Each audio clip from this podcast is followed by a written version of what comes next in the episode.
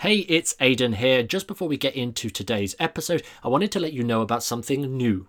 It's called the Magician's Business Group. We've just opened up a Facebook group designed to help you guys as entertainers grow and improve your entertainment business. So, if that is you, if you are an entertainer that wants help growing and improving your entertainment business, just head over to thesuccessfulmentalist.com forward slash group, and the magic of the internet will take you right there.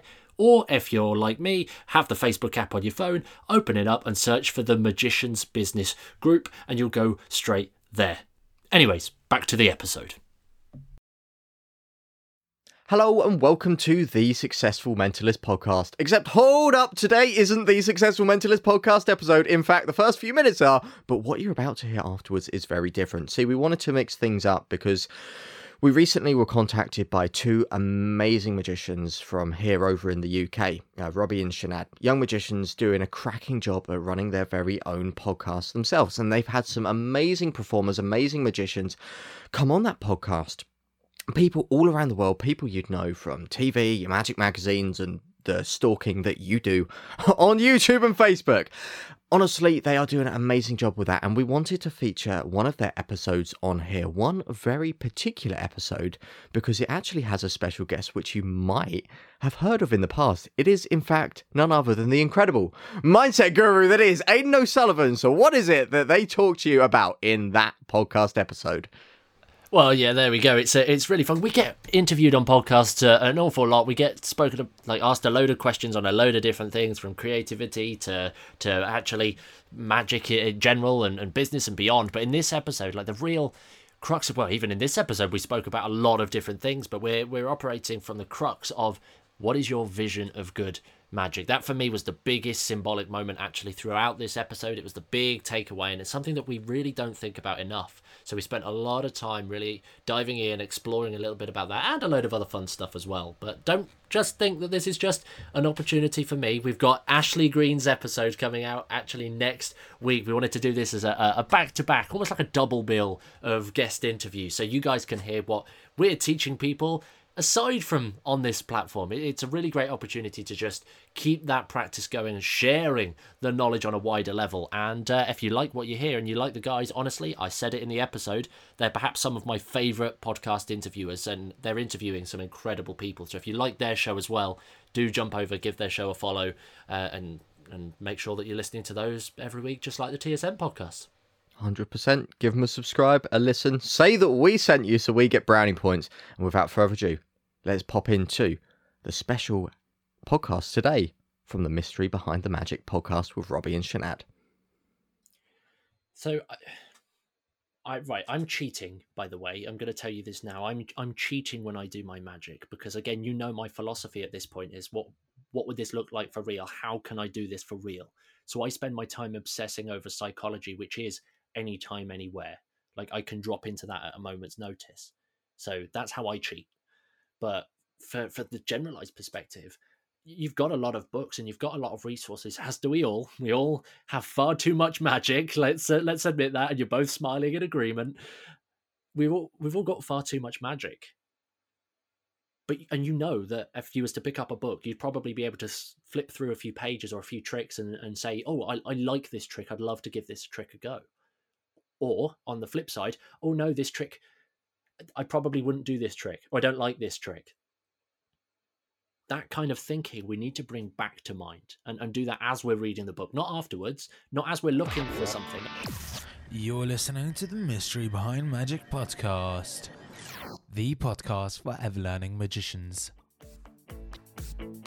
Brought to you by Csanád Kiss and Robbie Stevens you can get years and years of experience in just under one hour and listen to exclusive conversations with some of the best minds in magic. In today's episode, we spoke to Aidan O'Sullivan about how he got into magic and where he gets his style from, um, Stop Existing, and The Successful Mentalist. And then we finished off with a quick fire round questions. And we also touched a little on self improvement as well. How did you find the episode, Robbie? Yeah, it was really good actually. I Aidan Aidan was really nice, and we kind of delved a little into kind of why you and I both like magic. So that I, I thought that was interesting to kind of get a further understanding of kind of why I enjoy it and what I want to achieve out of magic. And he kind of steered us around that path, which was quite interesting. And he also talked about quite a few different things that weren't necessarily relating to magic and just about self improvement in general, which was really good. Mhm. So yeah, a great episode, and I hope everyone who listens to it enjoys it. Thank you so much for tuning in, and we hope you enjoyed this episode. Hello, and welcome to the mystery behind magic. I'm Csanád Kiss. And I am Robbie Stevens, and today we are joined with Aidan O'Sullivan. Hello, Aidan. How are you? Hello, this is awesome. Uh, you guys are the best. Uh, I really love this. Oh, thank you so much. Thank you so much for coming on the podcast. We really appreciate it. Now, let's go right back to the beginning. Where did your love for magic begin? Oh, it, well, that, isn't that the question? Uh, that is the question. Oh God, no! It really was a, a bit of a twist and turn. It, it took a while to really take form. I think way back, I was initially getting into magic through two means: hypnosis and pickpocketing. That that was my things. That that that was what I was interested in. So as this like twelve year old kid being obsessed with with hypnosis, being able to hypnotize people and, and pick their pockets and, and essentially steal stuff uh, without them knowing, uh, all done for fun. By the way, I must put that out there. I realize that this is a recording going to the public. It was done for fun. Uh, and I say it was done for fun. It was done purely as a demonstration of how flawed the human mind is. Okay. Just let that sink in that a 12 year old child was telling people how flawed the human mind was. Like that in and of itself was bizarre. Uh, but that that was it. That was really where I started. I played around with everything, and then uh, I saw some incredible magicians. I've always been interested in magic. I can't really pinpoint the specific. Aha, this was the moment. I didn't get like the the Paul Daniels magic kit, or I didn't watch a specific performer on TV. Uh, their magic show blew my mind. But I think really early doors, I, I was interested in magic, and, and I found out that you could learn magic after much trial and error. I was that kid at the family events that was always like, if I make and really concentrate and will the card to vanish out of the deck, it just would and would appear in someone's pocket. And I hate to be that guy, but it's not that simple. I, I tried. I tried and it just didn't work. And then from there, actually coming into Derren Brown, uh, seeing some of his work blew my mind. And that's kind of where I'm at now with the psychological elements of magic and mentalism uh, in particular. And that's kind of the journey that's really built up to this moment. It's been honestly crazy, to say the least. One of the things I, I felt was interesting when I was kind of looking at your website before the interview was that you kind of have put yourself as the wizard.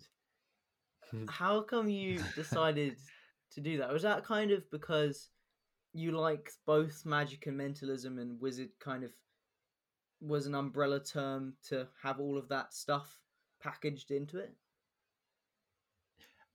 I mean, I kind of, I mean, I just want to say this and, and, put this on the record for the podcast. I told you guys ahead of time, but for all of the listeners, these guys are some of the best podcasters like I've met. Genuinely, the, Oh, the research that they've actually done and, and the everything, genuinely phenomenal. I want that on the record.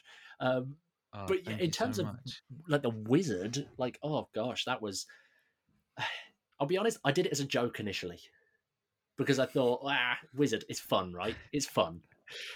And and to to flip the question, when was the last time you guys met a wizard? A real life actual wizard. Oh, long time ago. I used to live next to one. Weird guy. Weird guy. Well, he, he moved after learning about hypnosis and pickpocketing, and then he and then it evolved. But that was it. Like really, I thought, well, it's a bit fun, really. I had a couple of people like at gigs and things calling me like, "Oh, the oh, you're like a wizard." I thought, why not? It's a bit of fun, and, and it just summarizes who I am uh, as a performer, as a person, as a, as a business. Really, like I, I'm not that guy that's going to be really formal in your magic business and really like I'm here to have a laugh. I'm here to make you uh, have a laugh as well. It's like it's honestly so relaxed, and that's kind of where the the wizard side sort of side of things just- just came in. It just felt natural to to be silly, and honestly, it's the best decision I've ever made. So, so do people remember your name or just the wizard? They actually remember both. Okay. and and this was really good because I I, th- I was thinking a lot a couple of years ago on how on earth can I get remembered because I always see uh, events and uh, uh, weddings and, and wedding fairs and like uh, everywhere I meet people and I'm performing for people. Most people I, I meet actually when they're telling me a story of a time that they actually saw a magician, precisely zero percent of them can remember their name, uh, like who the magician was. And for me, that was like a really big red flag. I thought, oh my gosh, I've got to fix that. And so the wizard kind of really i really pushed onto that then and latched onto that. And, and now people remember oh yeah aidan he, the wizard. Because it's just a fun thing. It really it sticks. So actually that's one of those really great examples of just by carving out that as an opportunity people now remember remember me. And i get gigs booked purely on the fact that i'm calling myself a wizard. Just last Oh, year wow. i had somebody phone me and they said i've been looking around at other magicians because we are playing the budget game. I'm going to be fully honest. And i thought for a client to actually admit that i was happy. So again they they said fully full disclosure we've inquired with a few people but then we came across you. And now i had this really great experience in new zealand where there was a guy genuinely who, who calls himself he's officially by the official name the wizard over in new zealand you can google him he's an official guy uh, and essentially, what he does is he gets a uh, goes to a big open square, like a big market or somewhere, puts a box down, stands on that box, and says something controversial, and has a debate with people walking by, and builds a crowd. And then halfway through the conversation, he flips it up and then argues the side that the actual crowd were arguing with him for and it flips it to really build that debate and communication skills with people in public and and this client Mm. was telling me about that full story and he said just how the fact that I called myself Aidan the wizard reminded him of that positive memory and that full experience and he instantly just jumped straight to me and said like right let's we want to book you straight away how, how much just let me know and we'll sort it Wow.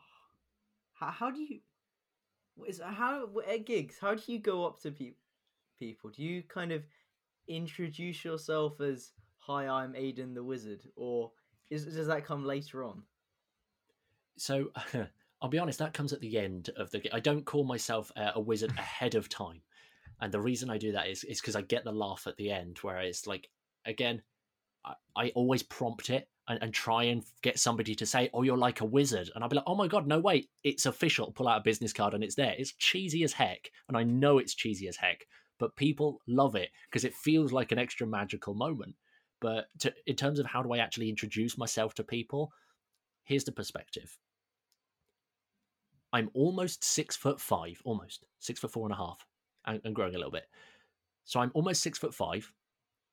I'm like so really tall. I'm really awkward and gangly, and I wear three pieces, like a three piece suit, nice blue three piece suit with a big red bow tie, at every event I perform at. For, well, I say every, it, for the most part. And so when you walk up to a group as this six foot four, well, almost six foot five, gangly person with this bubbly energy, with a big red but people tend to pay attention, especially if I've got like a deck of cards in hand. Uh, that they do the introduction for me. Like, and it and it works. It's bizarre, but it works. It just people respect that. So, if somebody isn't nearly six foot five, um, how do they introduce themselves? Oh, now that's a question, isn't it? That's a really good question. Uh, well, first of all, you grow to be nearly six foot five, uh, or you say, "I'm not nearly six foot five. Uh, jo- jokes aside, I, I think for me the big thing that, that I always talk to people about when saying approaching people is is don't try and do anything. Don't really don't try and, and get their attention uh, at the quick moment. I know there's a, a lot of, of magicians and mentalists out there that try and get into a group and do something really flashy and visual just to catch their attention, and and for me that's that's a little bit problematic because I don't want my audience remembering the quick flashy tricks that I did. I, I want them to remember Mm. me at the end of the day. And so, if anybody was to go and, and introduce themselves to a new group or, or anywhere, honestly, it's going to sound like really hard advice, but just go and have a conversation and just be yourself in that moment. No, I'll admit that's scary for a lot of people. There's going to be a, naturally a lot of introverted magicians out there that are like, "Yep, nope, turning off this podcast already. I can't deal with that guy. He is far too extroverted. I'm an introvert as well at this point. It's it's really weird. But that's why I always carry a deck of cards for the most part in hand. Because if I'm just, say, I don't know, doing a really basic card flourish or spreading the cards or springing the cards or, or just doing something to get a little bit of attention on the cards, they're going to call me into the group because I'm the magician. Not because I'm now interrupted, because I hate interrupting people. This is why I predominantly do stage work for the most part. I hate that professional interrupter kind of thing. So that's why I, I bring that deck of cards, and I've got that deck of cards there to make people think, "Oh my god, you're the magician! Come on!" And they call me in. Then I can give them the deck of cards to shuffle or, or do whatever you want, whatever your first trick is in that case, and just let them do their bit whilst they're talking to you and getting to know you. And then you can move into your first routine. That's how I found incredible success with that. So, what would you do if you didn't have a packet of cards? Would you uh, so if you had nothing on you, how how do you go about then approaching someone?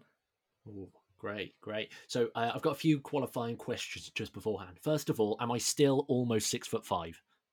You are still almost six foot five. Yes. Am I wearing a three piece at this point, or am I just am I am I, am I not prepared to perform? Not prepared to perform. Mm, interesting. So I'm almost six foot five and not prepared to perform. Uh, well, ch- chances are it will be very much a case of I'll still just go in and have that conversation um, and actually spark up that conversation. Again, you can play this however you like. For me, it'd be very much a case of just going, saying, Hi, I'm Aidan. I'm, I'm a kind of magician. Would you mind if I spent a minute with you? the fact that I say I'm a kind of magician opens me up to do the magic or the mentalism. It also means that if they really want to play with it and, and go, lean into that comical side, I can call myself a wizard there and then, and it, it, it just gets that laugh straight up because that's my key. If I can get people laughing, relaxed, or or just feeling like there's a positive vibe, immediately I know that I can just sit back and enjoy that moment rather than having to be like fully attentive, fully like leaning over the cards, really worrying about what I'm doing or, or whether I'm making the pen disappear or, or actually reading their mind or, or influencing which hand they're holding a coin in or anything like that. I, I'm just me, relax, calm, go. That that's it. That's all I'm trying to do. You so you mentioned the coin thing. Hmm. You have a I mean I saw it at Blackpool what a year ago now, and it's it's it's a great routine. It, it still baffles me. Is that is that your kind of go to trick if you don't have anything on you? A hundred percent, a hundred percent. Uh, yeah. So for anybody listening who's not aware, um, I obsess over what I like to call silly magic tricks, and they're the they're the silly routines that just should not be in a performer's uh, show as their their absolutely a most amazing thing. Uh, it's just one of those routines that we just have in our arsenal because we just have it there. So that that which hand, simply guessing which hand a coin is in or an object is in, for me, I took it and ran.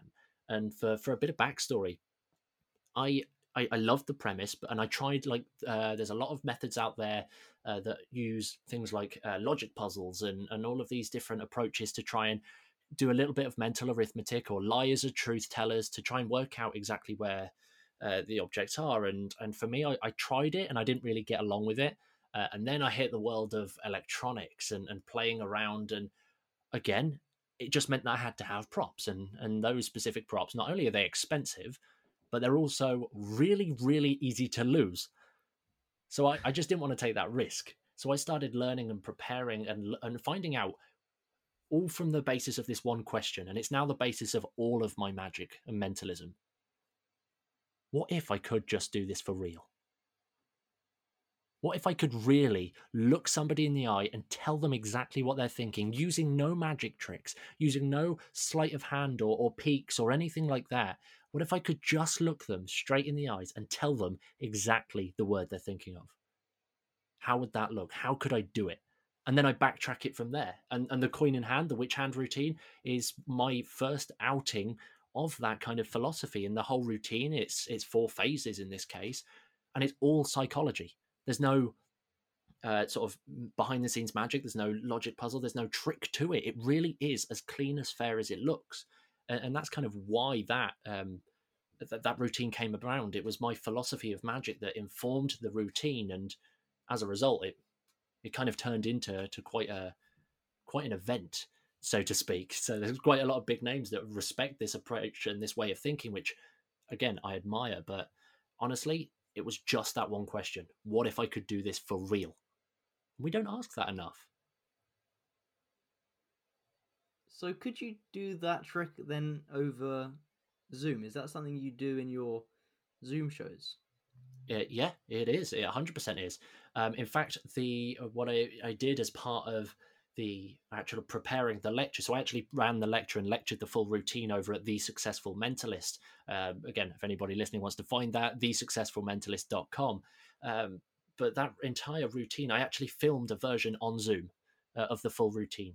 And I filmed a version of the entire routine on Zoom and then decided to up the ante a little bit and blindfold myself just to really prove that it's not about looking at anything. There's no like sort of you don't have to use visual tells if you if you was to do it for real. So I did it blindfolded without uh, without seeing that or being there in person, and it, it again very different dynamic but totally doable. And now it is in every uh, every zoom performance i do every every talk that i do for the most part i, I tend to open or or close with that uh, just, just because it works at the end of the day. And and it really i'm not doing it because it's a cool trick. Okay? And i want to i want to make that really clear. I'm not just doing it because it's a cool trick. I'm doing it because it appeals to my presentation what i really want my presentations to look like and it applies to my philosophies of good magic. For me, good magic is as real, as pure as it can get. It's that moment where I can just have fun, have a laugh, and just be so present without the audience trying to think about how it's done. Because I tell them how it's done, yet it's still fooling, and, that's just kind of my my approach. Does that make sense as to as to yeah. why I'm doing it? Because that's more important than the trick. Why I'm doing it. Mm.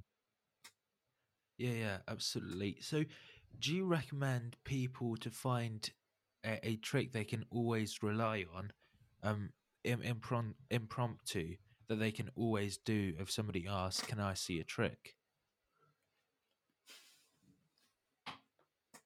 You know, I don't know. If I'm honest, I, am really not sure. Um, I, I think we should always, as magicians, like we are supposed to be able to do magic, right? We're supposed to, that's what we're trying to tell ourselves, unless we're pitting ourselves as the sleight of hand artist or, or something very different that is reliant on props. As a, as a general thing, we are the magicians or the mind readers. Like I've seen uh, gigs and performers at gigs uh, and other performers on their Zoom shows and things that somebody's asked them a question of like, oh, can you read my mind? And honestly, the response was, oh, let me just grab my deck of cards, or oh yeah, uh, oh no, I don't actually have anything on me, or I can't do any magic right now. I don't have any tricks with me. And it's like at that moment, that's for me, that's a big red flag because if we're trying to do magic, are we, are we doing magic or are we doing tricks? I was literally having this conversation with a coaching client this morning. Are you trying to do tricks because your tricks are fantastic? Or are you trying to do magic? And that's the step that if you really want to make an impact, you really want to actually see the level of transformation in uh, not only your performances but also your audiences. You've got to look that step beyond in my eyes. Like you have to try and work out what can you do in that moment that would make something so magical. And i'm not saying much. You if, if they've got a coin with them literally learn the french drop if you have to. And if they've got a coin or a small object just make that vanish.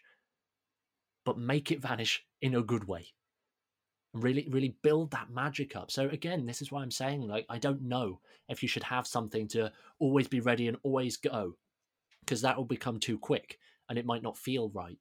But if you have an arsenal of, of principles or toolkit uh, of methods that you can go into if the situation is right then you can slow it down or speed it up depending on your character and make that decision of right okay um, yeah, I, I, honestly I wasn't expecting this. And usually, if you want to take that, you usually bring a deck of cards. Maybe this is a good way of doing it. Like, oh, I, I usually would. Um, I, would show you a card trick, but I actually don't have a deck of cards right now. So let's do something better. And then go into uh, uh, like even a French drop or something like that. because you've you've premised it and you've set the premises. Let's do something better. They're more le- they're leaning in more. They're they're more excited about the moment for the most part than than if you just bought out a deck of cards and went straight into your ambitious card routine or your your your mind reading with cards or, or anything like that. So it's really building that moment. So again, to answer the question, I don't know. But I don't think it's worth not doing. How do you build up your toolkit? Because I I have loads of books on my bookshelf, and so Mm. I I, I flick through them, but I think mo- most of the books I have have either card tricks or you have some kind of preparation with gimmicks. Are there any specific hmm. things and techniques like books which have those things in them which you can then utilize when someone says, "Can I see a trick?" and you don't really have anything on you? So, I, I right, I'm cheating. By the way, I'm going to tell you this now. I'm I'm cheating when I do my magic because again, you know, my philosophy at this point is what what would this look like for real? How can I do this for real? So I spend my time obsessing over psychology, which is anytime, anywhere. Like I can drop into that at a moment's notice. So that's how I cheat. But for for the generalized perspective, you've got a lot of books and you've got a lot of resources as do we all. We all have far too much magic let's uh, let's admit that and you're both smiling in agreement. We've all we've all got far too much magic. But and you know that if you was to pick up a book you'd probably be able to flip through a few pages or a few tricks and, and say oh I, I like this trick i'd love to give this trick a go. Or on the flip side oh no this trick i probably wouldn't do this trick or i don't like this trick that kind of thinking we need to bring back to mind and, and do that as we're reading the book, not afterwards, not as we're looking for something. I was talking to my, uh, my good friend Timon Krause, a fantastic magician. He was actually uh, talking about the purpose of books and things, and he said this quote, and it, it genuinely changed the way I look for new material. And it's quite simply that you go to your bookshelf for information, not inspiration. You go Oh, to there. yeah. You go there for information. You go there for a method. You go there for a trick. You don't go there to to find a good opener. You don't go there to find your toolkit. Instead, you go there to find the how to and, and the presentation and the little subtleties. That's what you go to that bookshelf for. And in terms of building up that toolkit, I, I'd probably start with the question of like, what do you actually want to be known for as a magician? What do you, what is your vision of good magic? What, what does that genuinely? And it, can I ask you guys that right now? I know that's on the spot and a very big question, but like, what is your sort of thoughts on good magic? And it can be different. This is the key. Csanád, you can go first. good magic is uh, um, um, um, uh, what's it called?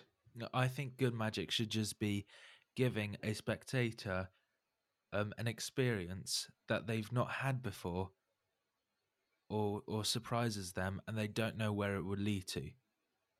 Because a lot of people have seen somebody with a de- like a deck of cards. They pick a card, they find the card, it's on the top.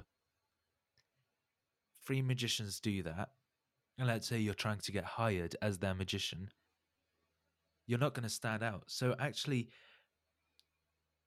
uh, good magic for me is just something that stands out, and you know that has your personality in. And what frustrates me, which is I think bad magic, when you watch a YouTube video and you copy their exact words, exact words, and mm-hmm. like I I think especially for magicians, it's incredibly easy to tell who is doing that, especially if you're having a conversation with them before, because how they speak totally changes. So it's your personality, your patter that you've thought about. So people do actually know that, th- okay, s- this guy or this girl has spent loads of time on this or just time on it. And yeah, just an, something that surprises and is entertaining. Hmm. I love that. Yeah, I, I think for me that's probably kind of the same thing. Have it kind of. I don't want to go up to people. I mean, you mentioned it, Aidan, where it's kind of like you talk to them first, and kind of have it integrated with you. So you're talking about something, and then you use magic as a way to develop what you're you're saying and provide a strong Have I just cut out there?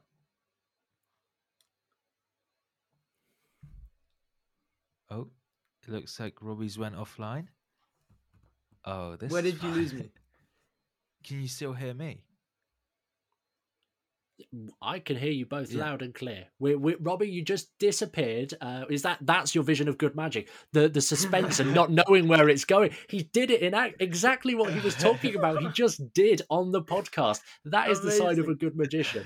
Robbie, you rock. That I know it was definitely not intentional, but take it as a win. Okay, after a technical thing, we're back, so I'll try and address what was the question, if I can remember kind of my train of thought. So it was kind of magic's for me, I like it.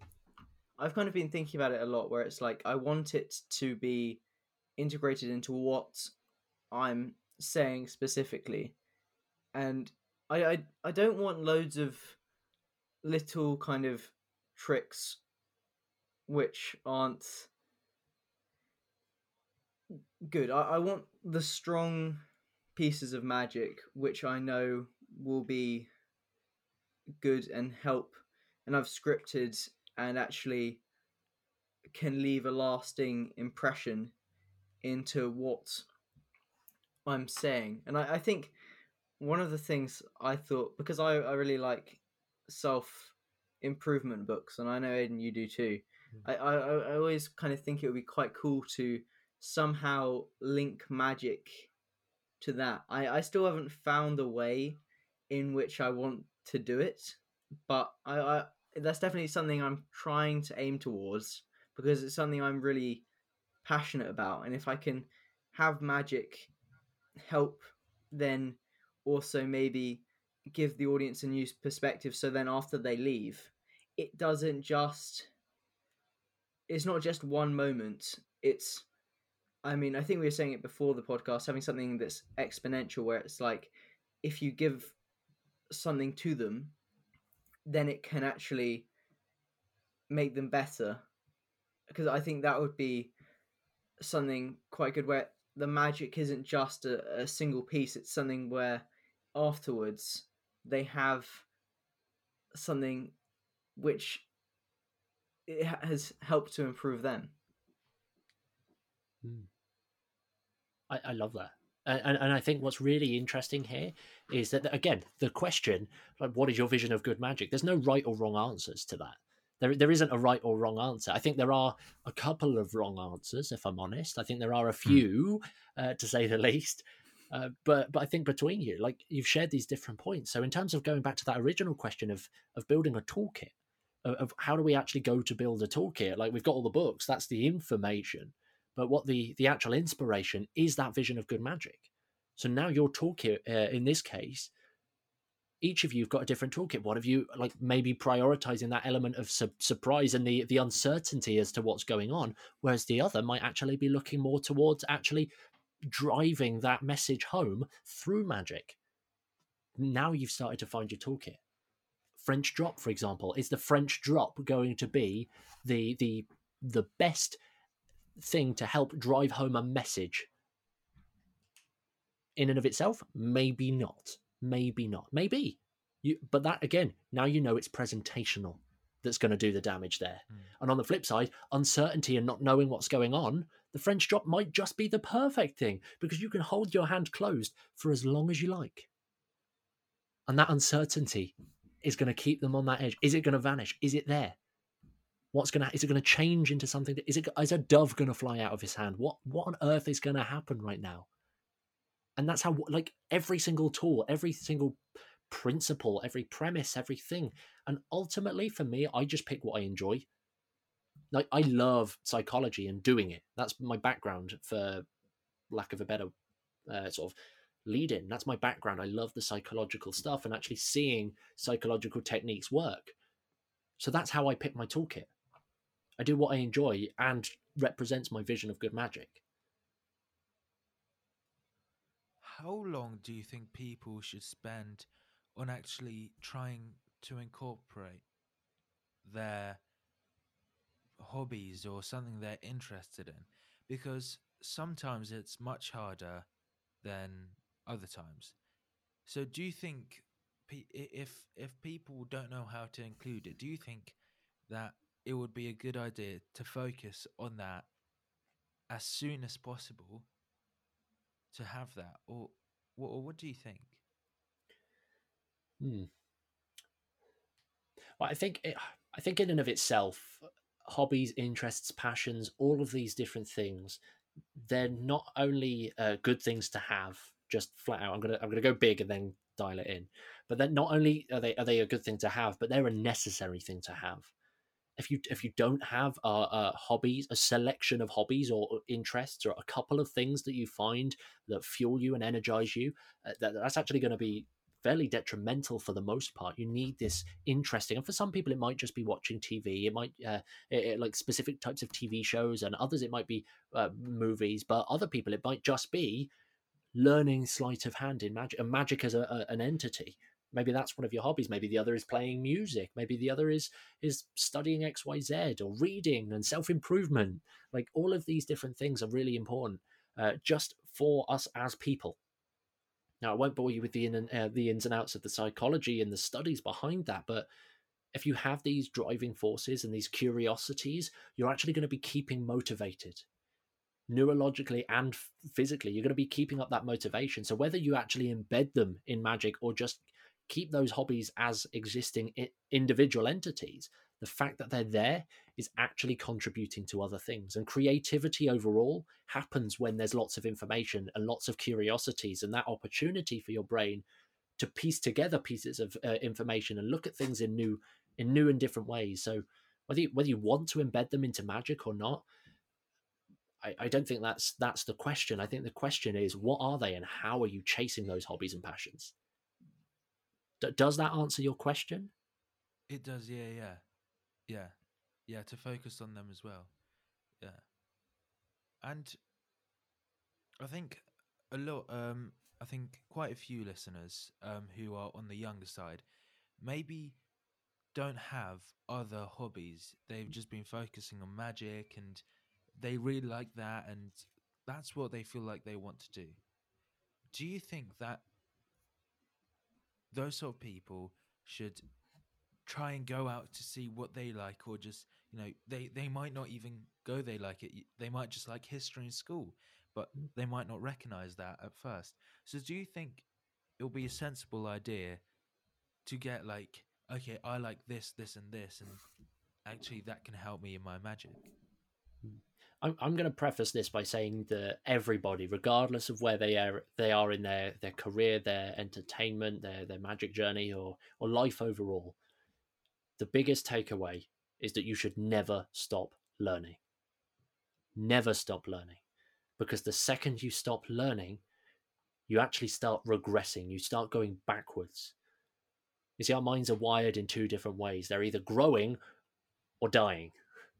That that's the way we that's the way we kind of grow. We're either learning and growing and improving and absorbing new information and moving ourselves forwards, or we because we can't get stagnant.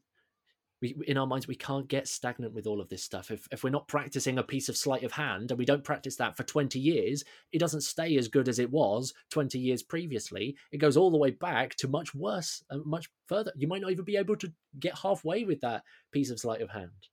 So never stop learning is honestly it's the it's the one thing that changed my life. And even if you don't have other hobbies or other interests right now and you don't want to go and try and get others, just find ways to actually learn more about the one hobby that you have would be my suggestion. And and just ask more questions. It's really as simple as that.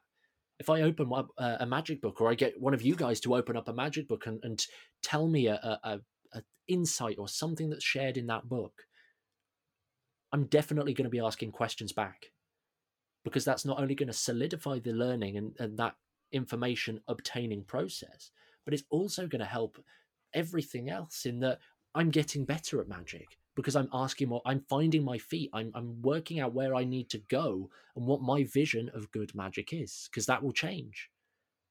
It wouldn't surprise me if in a maybe a year's time uh, between you, like all well maybe even all three of our visions of good magic get switched and jumbled around, and suddenly uh, we've all got each other's and not our own anymore, and, and that's okay because that's part of the learning curve. That's part of the actual process. So regardless of where you are in that in that magic of mentalism or or that overall journey of life if you if you don't stop learning you're moving forwards so whether you have that hobby or not, it, it really does. I would encourage everybody to go and find more hobbies, definitely, uh, just because it's fun. Life is fun when you when you have an interest in more than one thing. Uh, but equally, if you're just devoted to just magic, there's always more to learn, and that's the key. That's the real key. What's the most well? How would you say you can learn more efficiently? Because I, I feel if you can speed up the learning process, it it helps. So, are there any particular things you have in mind on how to do that? Hmm. I mean, we can take this in a million one directions right now, but I let's ask the question, and, and I mean, I'm curious to hear your responses. When was the last time that you guys actually learned how to learn?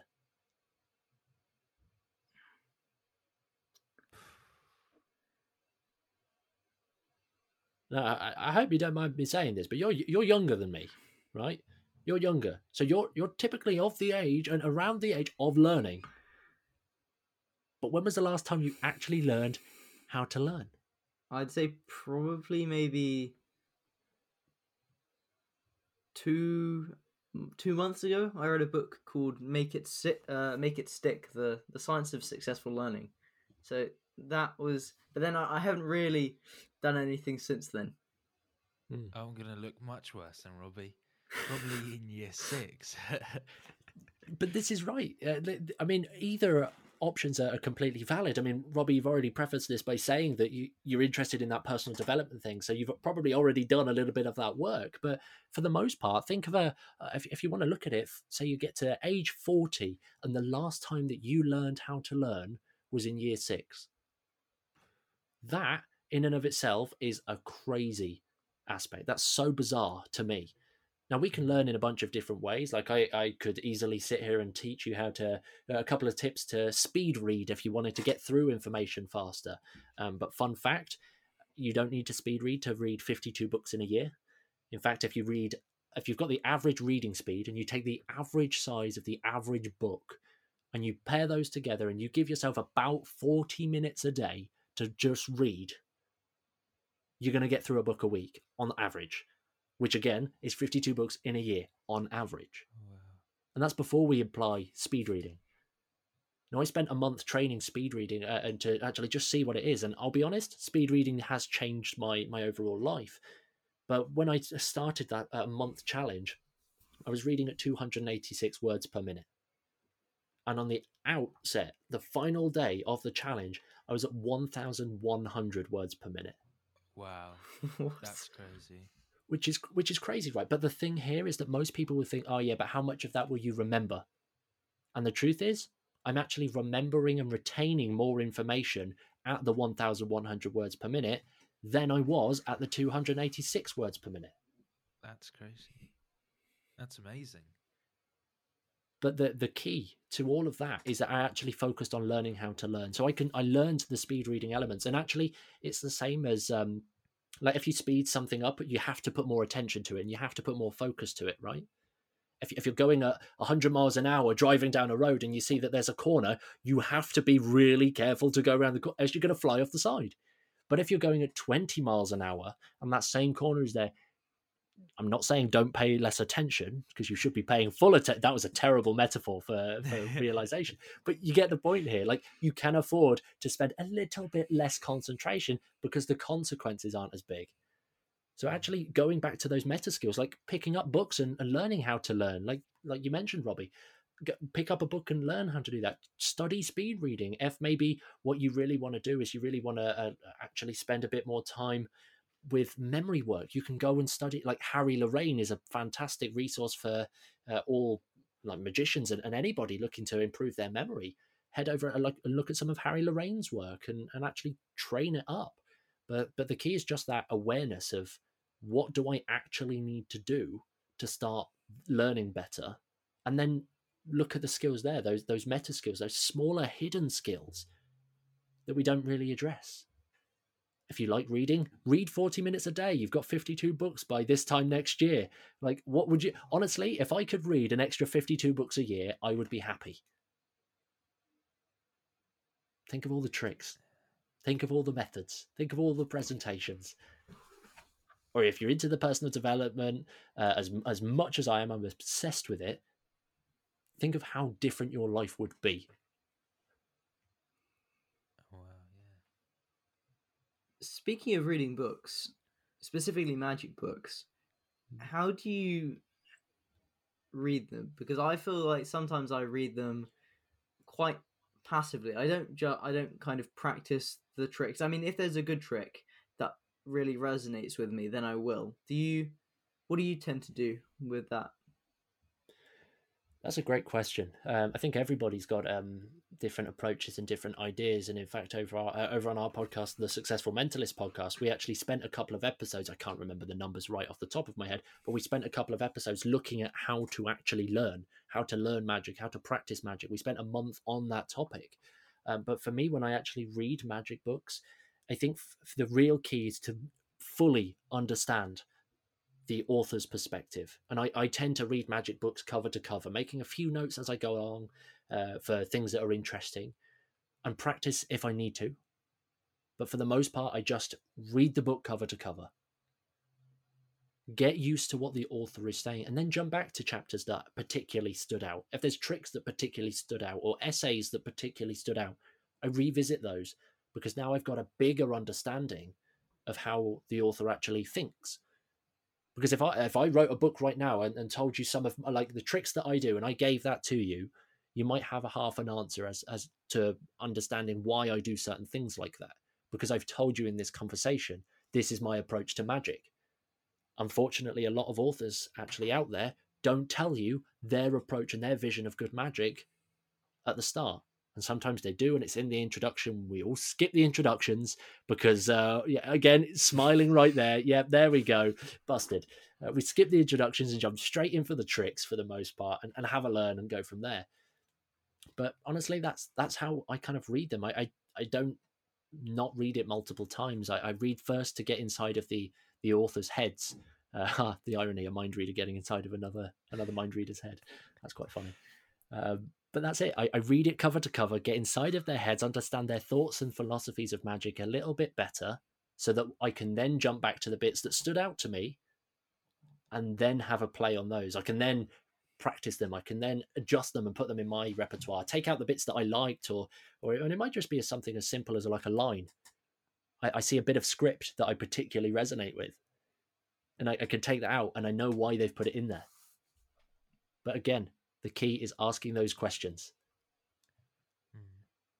Yeah, that's really great. And um, we had Chris Wardle on, who co-wrote um, "Creating the Impossible Methods uh, for Magic" with James Ward, uh, to talk about that book. And um, he said um, that books like that, when it's that he would read those sort of books just cover to cover, but um, tricks like where where they books that have tricks in, he will just see what looks good and you know get go like that. So why do you because it's going to be different to everyone, but why do you read it from cover to cover? Yeah, I think I think primar- primarily it's because I, I want to understand more or as much as I can about the individual tricks or, or the individual that's actually going there. I, I want to try and understand it as best as possible because as soon as I know why they've done it that way, I know what I can change to do it differently, or, or if I agree with that. And, sometimes it's those hidden philosophies and those hidden approaches that will make my magic better. My magic is again, I, I'm you know what I do at this point. I spend uh, at least three months working on a new routine using pure psychology before I even consider tricks. But that doesn't mean that the tricks are invalid from other people because that's where I'm applying their little thoughts and philosophies and embedding that into my work. That's why I read it from cover to cover. uh, and also just because I know if it sits there and I read one page at a time or whenever I feel like it, I probably won't finish the book. So uh, if I'm gonna read it and I'm energized to read it, as soon as it lands in the post, it's open. I'm reading that thing cover to cover, getting it done as quick as possible, uh, and also because let's be fair, we all like learning a couple of new tricks. So that's that's kind of why. You've you've mentioned the successful mentalist a, few times in the podcast. So I was wondering if you could kind of give a, an overview as to what it is, please. hundred percent. Uh, thank you for asking. I mean, we we call ourselves the successful mentalist, and we realize that sounds like we're just working for magicians, but uh, or mentalists, sorry, but we are working for all magicians. And in fact, our big mission statement for the entire business is quite simply to improve the quality of life for all magicians across the globe by 2040 through the delivery of transform- transformative techniques and, and all of the other resources that we're sharing across four dimensions business, mindset, performance, and the new one, health, because health doesn't get talked about or spoken about enough in the entertainment industry, uh, specifically physical health, but also mental health as well. Like we've just been obliterated in the past year through the pandemic and everything right now and there's a lot of performers who have, have, taken that on and, and it's it's been really tough so actually bringing that in that's the four pillars of tsm and and that's what we're working for so we train up magicians and mentalists to actually improve each of those four dynamics in a way that they can actually enjoy and have that improved quality of life overall rather than having to just do magic uh, every waking hour around their full time job because they can't get the gigs they want because then uh, they have to do more. Uh, it's weird. It's a bizarre set of situations that we we're faced with as as magicians and mentalists. But that's that's what we do. That's really our, our mission, and we've got that uh, the podcast, the Successful Mentalist podcast. That's available pretty much everywhere, and every week um, we're actually well, twice a week now, we're actually sharing mm. episodes and information on business, mindset, performance, and health to try and bring that information to you. Um, but that's it. That's what we do. That's that's the mission. Why twenty forty is the goal? It's it's the conversation went like this when and and this is the true fact. The conversation went like this. When do we think it's reasonable to Im- have improved the quality of life for all magicians across the globe? When do we think that that's actually going to be possible?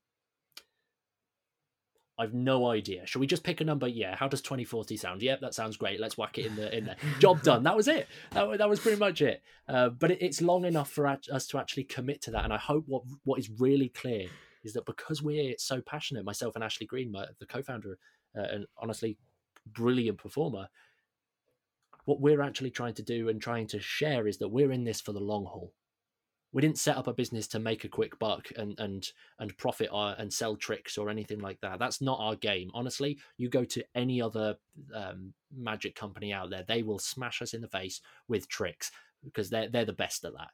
Instead, what we're the best at is actually combining everything to make performers better as people. Um, but yeah, by 2040, it's a big enough goal. Uh, it's long enough there to show that we're in it for the long haul. And uh, it sounds quite cool. It's better than uh, 2037 and a half, isn't it? Like, let's be fair. it sounds sounds well rounded.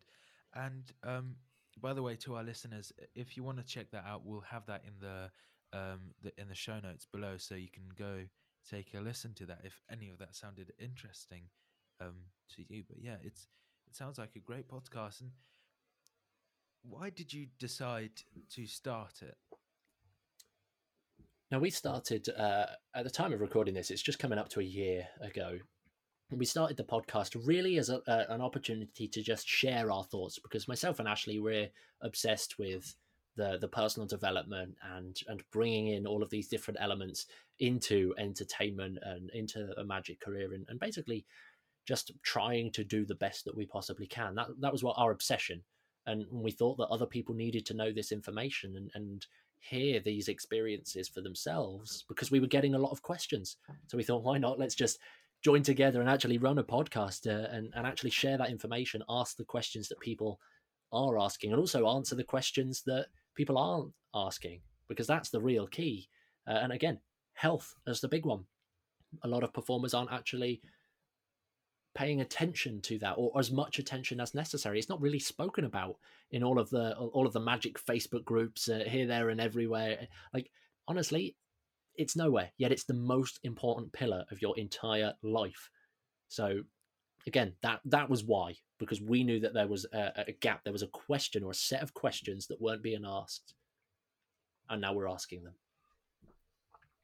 Alongside the successful mentalist, you also have stop existing, hmm. which is quite similar with the aims to the successful mentalist. I guess it's not aimed directly towards magicians, but it still has 2040 as the kind of a, a good point to go for. Do you when... want to know that conversation? That that conversation, yeah, yeah, picking picking picking the twenty forty for that one. So that's my other business. Uh, I actually help coach and teach entrepreneurs uh, and people looking to to actually make money through their own businesses um, and and actually do it in a way that they're offering value out into the world. That that's essentially what I do over there. And again, the the name stop existing. It actually comes from this uh, idea that most people, and I believe this as a philosophy, is that most people are just passively existing their way through life. They're just copying what other people do, the systems of the world. And I'm not saying everybody needs to be a rebel, but I, I am saying that people don't question reality enough and they don't question the, the systems enough. For example, you take this really clear, obvious uh, approach of, well, education. We start from education and from the age of zero, specifically in the UK here. You take the age from zero to early 20s, really, 18 to sort of early 20s in education, in that education system. You go from there into a job for 40 to 60 years so that you can then retire and enjoy the last maybe 20 years of your life. You, you do all of that work to maybe enjoy the last 20 years. And there was a study in America that actually looked into this stuff. And, and the study actually showed that people living into retirement, the average like lifespan into retirement at the time of that study was just three years. Oh wow. So that 20 year stint where you're you're much older, you're you're worn out, you can't do all of the things that you used to do. Well, you've only got three years of it to actually get and for me that was just jarring. So that full system I, I just I didn't resonate with personally and I know that there's a lot of people out there that don't resonate with that. And and I've given it to myself as what I call a, a, a, big mission. It's a massively transformative purpose. I learned this from Steven Kotler and Peter Diamandis, actually having that big purpose. And, and for me, one of my three big purposes is to give life back to a world that is just existing. And, and stop existing is my first attempt at that. Right. So it, it really is there. And, and the, to answer that point of the 2040, where did the 2040 come from? I was sitting here thinking, let's put the big mission together when should I do it by? Ah, there's a big goal over at the Successful Mentalist for 2040. Yeah, 2040 sounds like a nice side by side. Let's pop that one in there. Uh, uh, job done. It's as easy as that. Business does not have to be difficult. So there you go. That's amazing. That is such a great note to end the podcast. Before we go to the quick fire round question, that is, thank you so much, Aidan, for sharing everything you did with us. It's really really interesting and we'll have uh, both of those linked in the disc in the show notes below if you want to check out check it out which highly recommend you do. Um, but yeah to finish of the podcast let's go to the quick fire round questions. What's your favorite deck of cards? Oh uh, the dmc alphas 100% the letter deck gorgeous. If you could only keep one book in your room, because I can see you've got a bookshelf behind you, what would it be? Oh, wow. Um, oh. It would probably have to be uh, Transcend by Scott Barry Kaufman. He's uh, a psychologist. It's a psychology. It's not a magic book, um, but it's a it's a book, uh, The New Science of Self Actualization. By uh, honestly, fantastic book. Genuinely, uh, Scott is fantastic. Literally interviewed him just yesterday for the TSM podcast. But honestly, everybody should read this book. It's not a magic book, but it's the best book in the world. Oh wow! If you could meet any magician, past or present, who would it be and why? I'm gonna I'm gonna choose the cop out answer that everyone knows, but at this point, it, has got to be Derren Brown. It has to be. He's he's such a big inspiration behind me getting into magic and everything that I want to do. Like it would just have to be. Uh, honestly, I just think he'd be a great guy to just sit and have a cup of tea with. If you could only perform one piece of magic for the rest of your life, what would it be? Do you guys want to answer that one for me? I, I think it's got to be the the coin in hand, the which hand, just because it's fun, it's quick, it's silly, it's quirky, it's it's me all over, and it appeals to my philosophy of good magic. If you couldn't do magic um, or mentalism, uh, what would you do? I'm, I'm cheating because I coach people right now, so I'm, I'm going to imagine that that goes away with it all. Um, but I, I'd probably get into music. I'd probably learn to really create music. I'm obsessed with the piano and I love listening to music. Music is the the biggest driving force behind everything that I do um, on a day to day basis. Um, so I'd probably do something musically, whether that's learning, creating, or or just I, I don't know. But that that would be the route I go if I wasn't allowed to coach or do magic. Self improvement's kind of been a theme for this episode throughout. So, what's the best way? Well, a tip to start improving now and to truly start living. Ask more questions. Get curious. Honestly, when you start questioning everything, whether it's uh, in a good way or a bad way, like when you start questioning everything, you're naturally opening up your mind to seeing the world in a new way. Honestly, that's that's the big thing. Like asking questions and never stopping learning is it. If you if you're not scheduling routine time to learn, that's the key. But honestly, asking more questions every single time, get obsessive over that, and honestly, it will it will be such a game changer. If you could be a real wizard, what would you do? I like to think I am a real wizard, if I'm honest. Uh, I like to think, and I think I would do exactly what I'm doing right now. Is am I allowed to say that, or is that cheating completely? Yeah. Uh, no, that's fair enough. Yeah.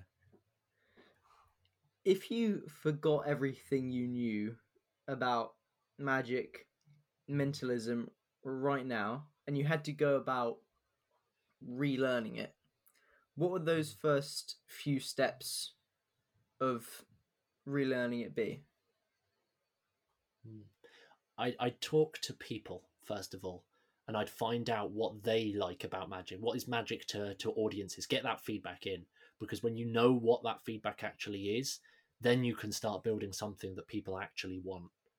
That would that I'd find out what people thought of good magic was, and then try and find ways to learn that. Whether that's through the twenty-one card trick or a, the French drop or or a piece of the mind reading like which Hand or something. I, would find out what people actually want and appeal to good magic and try and find a way of doing that first and always get feedback and keep growing from there. And what piece or um, what advice would you give to our listeners? If I was to give you anything, uh, it's to uh, make sure that you're listening to every episode of this current podcast because yeah. this podcast is awesome.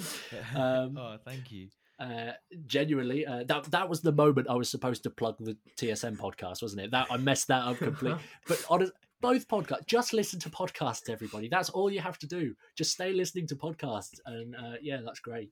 But hey, I, I'm I'm a guy that prances around in a three piece suit and a big red bow tie. That's almost six foot five. That calls himself a wizard. So take my advice or leave it. Honestly, I do not blame you either way. That's the best way to end the episode. Thank you, Aidan. That is. Thank you so much for coming on the um, episode. And like mentioned before, we'll have all the things that I said will be in uh, the show notes. That will be in the show notes. Uh, but yeah, thank you so much, Aidan, for coming on the podcast, and thank you for sharing everything you did. We really appreciate it.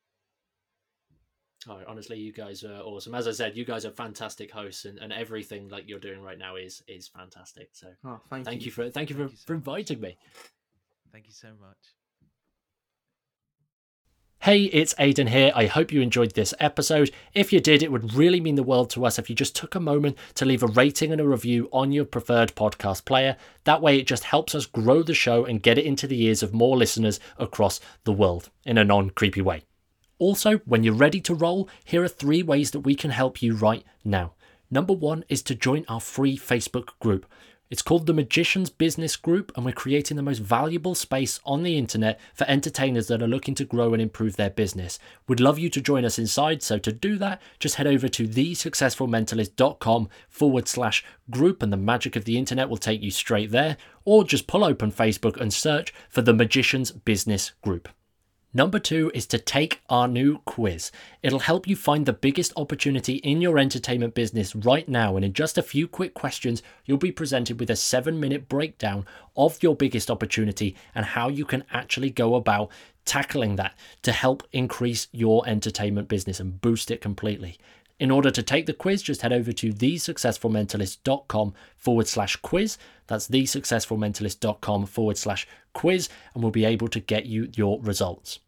Number three, momentum. If you'd like to make an extra two grand a month in Magic without paying a penny for advertising, we'd love to help you. Our latest coaching program, Momentum, is designed to get you booking gigs every single week for at least £500 so that you can be growing your entertainment business without having to worry about websites or business cards or advertising or any of that kind of stuff. To find out more, just head over to thesuccessfulmentalist.com forward slash momentum. That's thesuccessfulmentalist.com forward slash momentum, and we'll send you all of the details.